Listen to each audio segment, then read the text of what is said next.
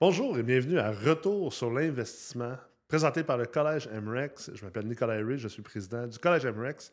Aujourd'hui, j'ai le plaisir de recevoir David Gilbert, investisseur immobilier, présentement dans la cohorte 13 de la MREX Multilogement. David vient de Saint-Georges-de-Beauce et il va nous partager son expérience comme investisseur immobilier et aussi comme entrepreneur.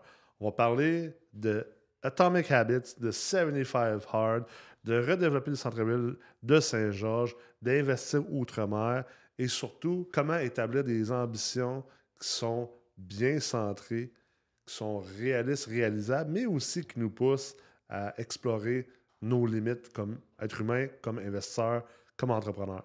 Alors, je vous invite à visionner l'épisode. Merci beaucoup d'être là.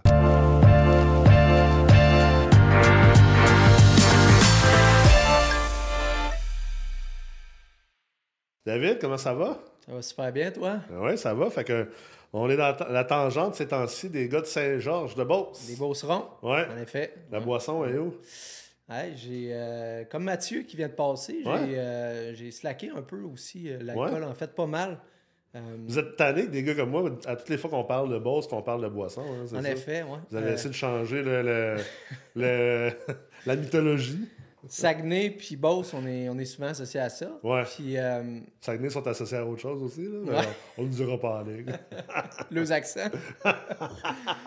Non, mais pour de vrai, écoute, j'étais pas quelqu'un qui buvait de l'alcool à chaque jour. Ouais. Par contre, c'était à chaque fin de semaine. Okay. Depuis vraiment quelques années. Fait que, tu sais, quand tu sors puis tu t'abuses un petit peu, ben, le lendemain, t'es scrap, tu fais rien, ça prend 3-4 jours à t'en remettre. Puis, tu sais, ça faisait une couple d'années que ça commençait à être de plus en plus lourd les lendemains. Ouais. Parce que moi, je voulais avancer. Puis, j'avançais de 4-5 pas la semaine. Je reculais de 3-4 la fin de semaine à cause de ça. Donc, j'ai décidé, là, cette année, en janvier, j'ai fait un 75 Hard. Ouais, ça, j'allais dire, t'as ça, t'as ça. Ouais, j'ai fait le 75 Hard. Puis, ça a vraiment fait un switch dans mon mindset du genre « Ah, tu sais, j'ai donc bien avancé en 2 mois et demi, juste en 75 jours, sans prendre une bière pantoute du 75 jours. Ouais. » J'ai eu des vraiment beaux résultats. Fait que je suis continué dans ce mindset-là. Pour l'instant, je vis bien avec ça. Écoute, je te dirais pas que cet été, je vais en prendre une. Je n'en prendrai pas une ou deux, mais... j'ai changé mes habitudes, tu sais, j'étais vraiment un gars, bon, j'en prends une, j'en prends deux, mais je vais en prendre 15, tu sais, avec mes chums au bar, puis là, le lendemain, c'est ça, c'est pas le fun. Pas grand-chose qui se passe le lendemain. Vraiment pas, puis après ça, quand t'es rendu, mettons comme moi, à 38, il n'y a pas grand-chose qui se passe le lendemain, ni le surlendemain, ni le sur-surlendemain. Ouais. Puis, tu sais, c'est comme tu dis, plus tu vieillis, plus t'as de la misère les lendemains, donc j'ai décidé de mettre ça de côté, puis tourner une page de ma vie, si tu veux, me concentrer vraiment sur mes projets, être focus à 100%. Puis, vois-tu, ça paye vraiment beaucoup. Là, on dirait que la vie m'apporte juste des bonnes choses depuis ce temps-là. Fait que, c'est fou comment que quand on change nos habitudes, il y a un livre vraiment bon là, que je suggère à tout le monde de lire. Là, puis je suis zéro payé pour ça, mais Atomic Habits. Ah oui, je l'ai lu. Incroyable, ce livre-là. Dernièrement, en plus. Ah, absolument extraordinaire.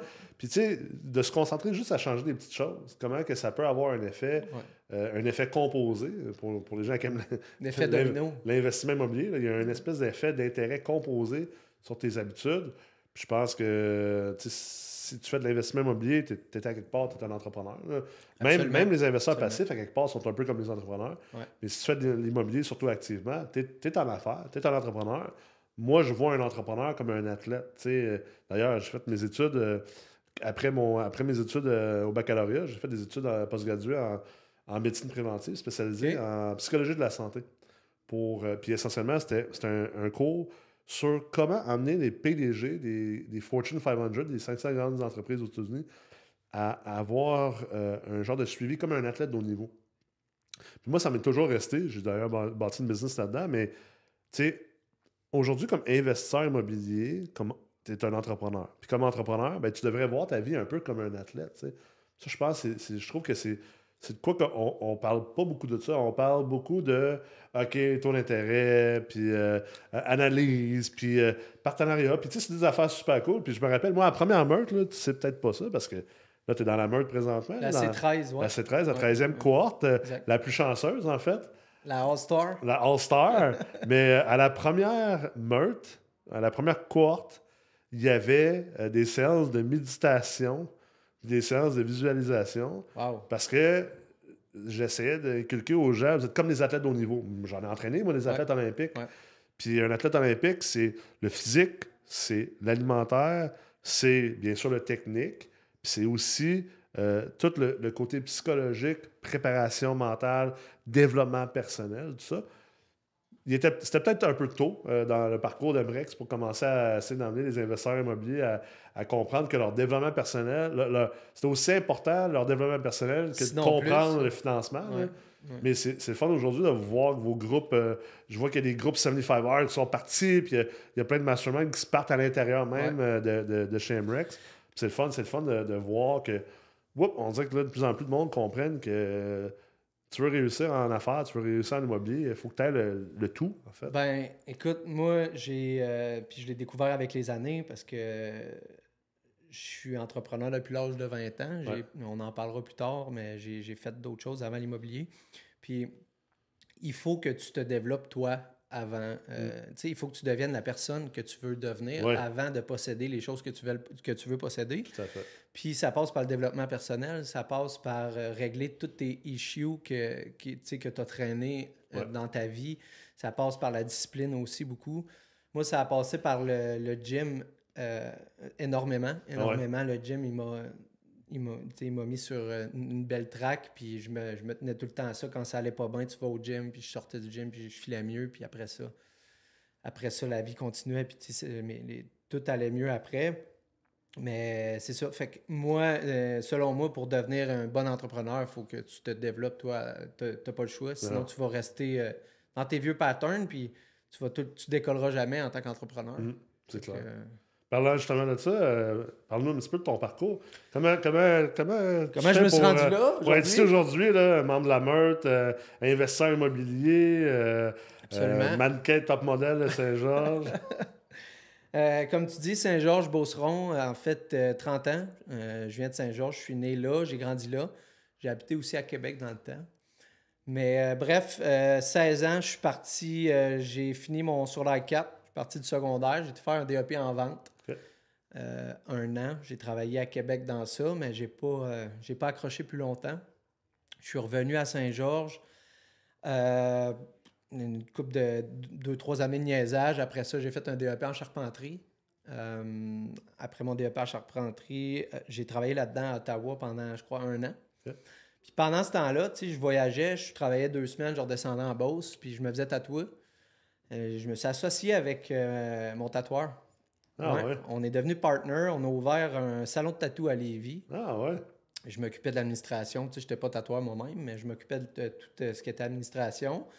Et puis, la même année, on a décidé de faire une convention de tatou qui s'appelait le Ink and Road. Okay. Pour les gens qui écoutent, là, ils iront voir c'était quoi. C'était vraiment c'était exceptionnel. J'avais 20 ans. C'était ma première expérience événementielle, mais aussi entrepreneuriale. On louait le centre des congrès à Lévis. Ah, ouais. Ouais, l'intérieur, l'extérieur. Puis, on avait réussi à faire venir 200 tatoueurs à l'intérieur.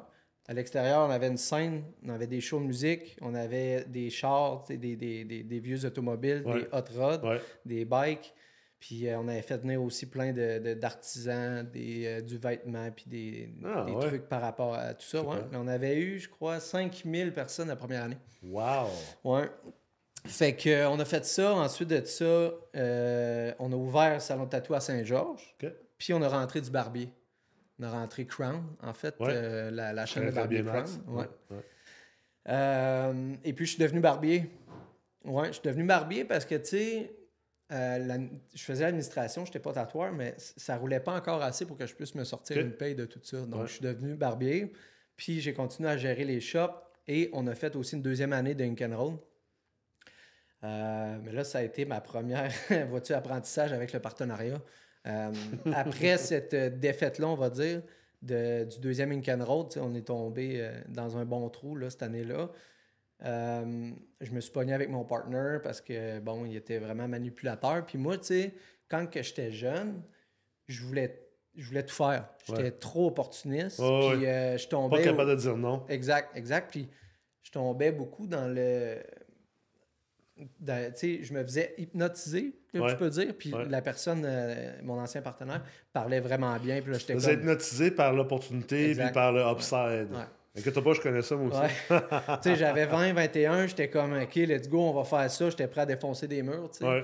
Donc, avec le temps, là, j'ai appris à plus être, pas sur le break, mais à plus analyser les gens avec qui je m'associe aussi. Donc, après ça, j'ai... Bon, je me suis séparé de lui. J'ai pris le Crown, donc juste la partie barbier, puis on a réouvert ailleurs, moi et mon partner Bobby dans le temps. Et en même temps, j'ouvrais le Jack Saloon, la bannière à Saint-Georges, avec un de mes meilleurs amis d'enfance. Donc, ça a été une année assez rock'n'roll, là, les deux en même temps. Puis je m'occupais du nightlife. Donc, d'où les lendemains un peu plus difficiles. Fait que je te dirais, là, à ce temps-là, 26, 27. Puis ensuite de ça, j'ai tout vendu. J'ai vendu mes parts dans les deux. J'ai pris peut-être un 6 mois, 1 an pour réfléchir où est-ce que je voulais m'en aller. Puis je suis tombé dans l'immobilier. J'ai commencé dans le court terme. OK. Ouais. Avec un associé, on a acheté un condo. On le louait sur Airbnb. Puis moi, j'ai loué un logement, puis je l'ai sous-loué sur Airbnb aussi. Ah ouais? Oui, ce modèle-là est bien populaire aux États-Unis. Oui, absolument. Ouais. Puis j'ai décidé d'essayer ça, mais je ne mettais pas assez de temps, puis de cœur. J'étais comme pas encore la personne que je suis maintenant. OK. Okay? Puis après ça, j'ai commencé à faire des formations. J'ai commencé à acheter tranquillement, pas vite. Puis vois-tu, là, ça fait 2 ans, j'ai sorti ma licence d'entrepreneur général, excuse-moi. Fait que je m'occupe moi-même de la gestion de mes travaux, construction, rénovation. Fait que c'est pas mal ça. Écoute, c'est un petit background en charpenterie, ça doit t'aider à... Oui, ben tu sais, c'est sûr, c'est pas moi qui va nécessairement faire les travaux, mais ça m'aide à avoir... plus des affaires. Absolument, absolument. Donc c'est ça, j'investis à Saint-Georges jusqu'à Québec. Okay. Puis c'est ça, là, j'en ai à Québec, Saint-Georges, puis on travaille sur d'autres choses là, à Saint-Joseph, je pense que... T'en as fait parler tantôt que Mathieu disait. Oui, c'est quoi dans ça? On a toujours en parlé? Ou... Ah, on en parlera un autre épisode. Exact. Ouais, c'est bon ça. Exact. Mais tu sais, t'as l'air d'un gars qui touche à tout un peu. Tu sais, t'aimes ça. Tu dois être le genre de gars qui aime pas ça trop s'ennuyer. Là. Non, j'aime vraiment pas ça m'ennuyer. Puis, tu sais, quand que, comme on disait au début, là, j'ai arrêté de boire, ben j'étais très intense là-dedans. Ouais. Okay? Puis là, ben j'ai arrêté justement, fait que j'étais intense ailleurs. J'étais intense dans... j'appelle même pas ça un travail, c'est une passion. J'adore l'immobilier, puis je veux en apprendre plus. Je me forme beaucoup, puis j'ai pas peur de le faire. Il y a des gens qui vont s'overformer pour se donner de la confiance, puis que jamais ils vont prendre action. Pas à l'action, c'est ça. Ben moi, je prends action, puis je vais chercher les outils pour en formation. Donc j'aime ça toucher à tout, mais là, j'essaie de me focusser le plus possible. Donc, acquisition, ensuite de ça, gestion du projet avec ma compagnie de construction. Ouais. Puis ensuite de ça, avec mon partenaire Mathieu, on a Black State, une compagnie de gestion. Mais là, on vient la gérer après avec notre compagnie de gestion. Nice. Fait que, tu sais, ça permet de toucher à tout ce qui est vertical dans l'immobilier, mais évidemment, là, je ne veux pas développer une expertise dans tout. J'aimerais ça développer mon expertise dans l'entrepreneuriat général, là, vraiment. Plus, si tu veux, nicher dans l'immobilier. Tu disais, c'est plus une passion, l'immobilier, tu sais, qu'un travail. Puis c'est drôle, tu sais, là, c'est sûr qu'on parle probablement, le monde qui nous écoute en ce moment, c'est du monde immobilier. Là. Je pense pas qu'il y ait grand monde qui écoute Retour sur l'investissement qui n'est pas intéressé par ça, mais des fois, juste de verbaliser, je trouve que c'est intéressant de le partager, mais j'avais vu un post de quelqu'un récemment, justement en immobilier, là, je ne sais pas c'est qui, mais... Il dit « Ah, mais là, on va se dire les vraies affaires. Là. Il n'y a personne qui est vraiment passionné de la brique. Là. C'est pas vrai là, qu'on a une passion de l'immobilier. » Je me suis retenu comme pour... Tu me connais un peu. Là, moi, je suis quand même capable de challenger du monde sur les réseaux sociaux avec des longs textes. Là. Mais je pense que j'étais peut-être avec mes enfants ou quoi. C'était pas propice à ce que je prenne 10 minutes pour un long texte réfléchi. Mais je trouvais ça particulier parce que j'étais comme... Moi, je suis vraiment passionné de l'immobilier. Je suis capable de comprendre que ça devient une passion. Puis, je pense pas que c'est obligé d'être une passion pour tous les investisseurs. Je pense pas, tu sais... tout le monde a un profil différent. Absolument. Mais c'est définitivement quelque chose qui peut effectivement être extrêmement passionnant. tous les défis que tu peux vivre là-dedans. Puis toi, comment tu. Qu'est-ce qui te passionne au final de l'investissement immobilier? Les gens que je rencontre. Ouais. Les gens que je rencontre autour de l'immobilier, autant en formation, en réseautage, puis de voir autant les gens qui sont passionnés aussi par ça, puis qui en parlent, puis qui en mangent, puis qui veulent juste en apprendre plus, ça me passionne vraiment, ça vient me chercher. Puis, tu sais, de construire quelque chose de tangible là, aussi, en parlant de la brique, et moi, j'aime bien la brique, là. En fait, j'aime ça pouvoir...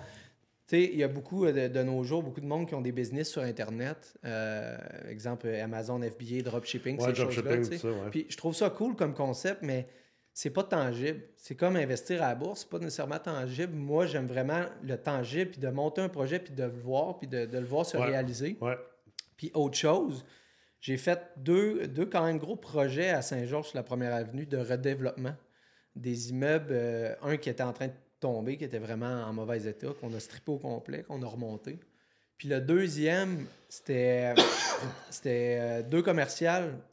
Puis le deuxième étage, c'était des bureaux. On a strippé. On a fait des logements.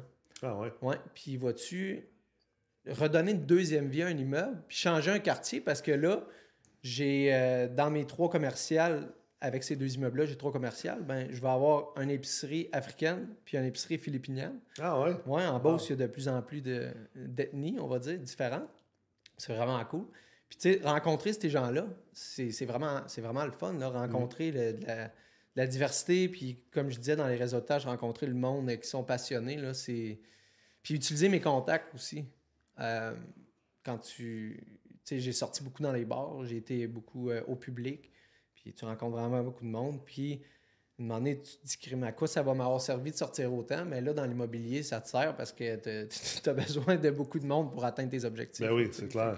Que, ça, c'est un point tellement important. Puis, tu sais, on a tendance à devenir très solitaire. L'immobilier, les gens ont tendance à être solitaires. Ouais. Puis, ça, c'est bien une chose. Je pense que toutes les formations, que ce soit chez nous, que ce soit dans d'autres endroits où il y a des formations, ça force un peu à s'ouvrir aux autres. Tu sais, ça force à comprendre que c'est pas vrai que c'est un one-man show, un one-woman show. Puis moi, j'ai tout le temps dit ça, le concept du self-made. Là. Moi, je crois pas à ça. Je veux dire, s'il y a personne qui est self-made, n'importe qui est self-made, là, la vérité, c'est qu'il y a un paquet de monde en arrière là, qui l'ont aidé puis qui ont supporté cette personne-là puis qui ont fait qu'il y a eu de la réussite. T'sais, d'ailleurs, je trouve que ça rentre beaucoup dans un culte de l'ego. Puis... je pense que comme investisseur immobilier... Il y en a beaucoup qui en ont trop. Hein, de l'égo. Il y en a beaucoup qui en ont trop, mais je trouve qu'au final, c'est d'ailleurs un conseil que je donne à tout le monde qui veut investir en immobilier puis réussir à long terme. Essayez d'atténuer votre ego parce que ça va finir par vous briser puis être votre défaite. Ça demande beaucoup d'humilité de réussir en investissement immobilier. Oui, absolument. Puis en tant qu'entrepreneur aussi, même si tu ne fais pas de l'immobilier, mais que tu es dans un autre... sorte de business. Rester humble avec tout le monde, c'est très important parce que tu ne sais pas un jour qui que tu vas rencontrer sur ton chemin. Puis humble avec toi-même aussi. Absolument. Ça, le monde a la misère avec ça. Souvent, on en parlait dans un des épisodes avant là, avec Michel puis Jean-François des prêteurs privés, à quel point que souvent, c'est l'erreur de beaucoup d'investisseurs de ne pas être humble envers eux-mêmes. Puis, c'est une chose d'être ambitieux puis de vouloir pousser, mais... faut aussi que tu sois capable d'être honnête avec toi-même, de faire comme t'as peur là, tu sais, comme je suis à la bonne place. Je suis vraiment rendu là aussi ou est-ce que je suis en train de prendre peut-être une trop grosse bouchée? Puis je comprends, c'est une tu sais, écoute, j'ai vécu ça toute ma vie là, j'étais un hyper ambitieux, hyper performant, fait que j'ai toujours vécu dans un endroit où je me disais c'est peut-être une grosse bouchée là, tu sais, j'ai-tu comme là, est-ce que je suis allé peut-être un peu trop loin dans la bouchée que j'essaie de prendre? Fait que je pense qu'au moins, l'humilité fait en sorte qu'au moins, tu te remets en question. Ce qui te fait que, hop, là, tu peux te padder davantage. Dans ce temps-là, tu te dis, OK, je vais peut-être aller me chercher un partenaire de plus. Absolument. Ou je vais peut-être aller me chercher un professionnel de plus, juste pour me backer au cas où. Tu sais. Ben, c'est ça aussi, l'immobilier, c'est de savoir s'entourer. Ouais. Parce que, tu sais, là, je travaille sur des gros projets que je pourrais vraiment pas faire tout seul. Ouais. Je n'aurais pas l'expérience de les amener à terme, mais... Ouais. Oh, OK, attends un peu. Je connais telle personne qui va pouvoir m'apporter telle affaire. Ben, je l'appelle, j'y demande. Puis il faut que tu t'entoures bien. Puis tu lui donnes, tu sais, veux pas, tu vas lui donner une petite part du gâteau, mais c'est parfait aussi. Ben oui. Tu sais, tu vois les gens grimper en même temps que toi. Puis c'est ça qui est beau. Là. Ça, c'est nouveau. C'est très nouveau en immobilier, je trouve.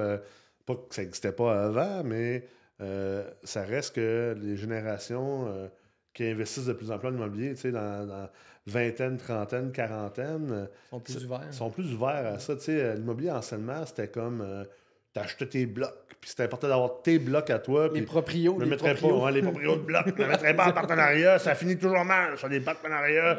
Puis c'est mes blocs. Puis la seule manière, ça va être avec leurs enfants ou avec la famille, mais de plus en plus, on voit que le modèle de partenariat fonctionne. C'est sûr que la porte d'entrée de l'immobilier est plus élevée aussi. Là, la quantité de cash ça prend pour embarquer dans un projet aujourd'hui est beaucoup plus élevée. Fait que c'est sûr que ça va de soi, mais je pense que l'immobilier est devenu plus comme une business. C'est devenu plus une... On a plus une mentalité que tu es en affaires. T'sais, un bloc appartement, c'est comme un PME. T'as un produit, t'as un actif, t'as des passifs, t'as des clients, t'es locataire, t'as des partenaires, des fournisseurs, des gens autour de toi. Puis, quand t'achètes un 12 logements, t'as acheté une business au final. T'as acheté une petite business. Une business, à la limite, quasiment moins compliquée que bien des business parce que t'as pas besoin de penser à comment je vais faire pour trouver des clients puis faire des ventes. T'sais, je veux dire, c'est un 10 logements, il y a 10 personnes qui vont louer tes logements. Puis, il faut vraiment que tu sois mauvais, surtout au Québec, en ce moment avec les taux d'occupation. Il faut que tu sois vraiment mauvais pour ne pas louer tes logements. Ouais. Là, fait que, mais c'est de plus en plus, je pense que d'être capable de comprendre que c'est comme une entreprise, d'avoir une mentalité entrepreneuriale. Je crois aussi que les formations ont ouvert les yeux de un sur l'investissement immobilier. Et puis aussi, nous rouvre les yeux que le partenariat, c'est bon. Puis il s'agit juste de choisir la bonne personne, de faire des bonnes conventions. Ça se peut, tu te trompes. Je veux dire, imagine s'il fallait que tout le monde pense que c'est plus bon d'être en couple parce qu'ils ont eu une mauvaise relation. Je veux dire, ça serait la fin de la civilisation humaine. Je veux dire, il n'y aurait plus ben d'enfants. Notre société tomberait en ruine. Alors pourquoi que... Il y a autant de gens qui sont hésités à faire des partenariats parce que un tel a eu un mauvais partenaire ou un tel. Écoute, j'en ai eu plusieurs des mauvais partenaires dans ma vie, puis je vais continuer d'en faire. Souvent, c'est des histoires de beaux-frères que tu vas entendre dans un souper. Moi, j'ai entendu ça. Là, c'est pas bon. Ça n'a pas bien été. Oui, absolument. C'est quoi tes ambitions pour le futur? Mes ambitions pour le futur. Écoute, je pense pas, j'ai pas nécessairement de nombre de portes ou de revenus pour ce qui est de mes ambitions. C'est plus, moi, de monter une structure qui va un peu s'alimenter seule. Ouais. Mettre les bonnes personnes au bon endroit, m'entourer d'une belle équipe, continuer d'apprendre. Puis je te dirais, écoute, acheter outre-mer dans le Mexique ou des places comme ça, ça m'intéresse vraiment beaucoup. Puis... un rêve que j'ai, là, c'est vraiment de redévelopper le centre-ville à Saint-Georges, vu que je suis né là, puis que ça me tient vraiment à cœur. Il y a une coupe de terrain que je regarde là, pour peut-être bâtir quelque chose qui serait quand même gros. Ouais. Ça serait vraiment un rêve, là, je te dirais, nice. pour les prochains temps. Ouais. Écoute, c'est des superbes ambitions. Je te le souhaite. Merci. Convaincu que tu sois capable. Puis merci beaucoup d'avoir été là aujourd'hui. Ça m'a fait plaisir. Bon succès. Yes. Merci. J'espère que vous avez apprécié cet épisode de Retour sur l'investissement. Et si ce n'est pas déjà fait, je vous invite à déposer votre candidature pour la prochaine cohorte de la meute multilogement. Que vous ayez 300 logements ou que vous soyez à votre première acquisition, je suis convaincu que ce programme-là peut vous aider à avancé de 5 ans en seulement 6 mois. C'est un programme sur une durée de 6 mois essentiellement, où vous êtes avec une trentaine d'autres investisseurs immobiliers de tout âge, de tout profil, de toute expérience, où tout le monde est craqué, tout le monde a un mindset de croissance et on vous aide, on vous accompagne pendant 6 mois à prendre du recul pendant 4 retraites, 4 fins de semaine pour établir vos objectifs, votre raison d'être, avec qui vous allez faire ça. C'est un programme qui change la vie. Tout le monde qui a passé à travers le programme La Meute se dit que sa vie a été complètement changée. Donc, je vous invite à déposer votre candidature. On va l'analyser. Si vous avez ce qu'il faut, on va vous aider à avancer encore plus rapidement. Merci beaucoup.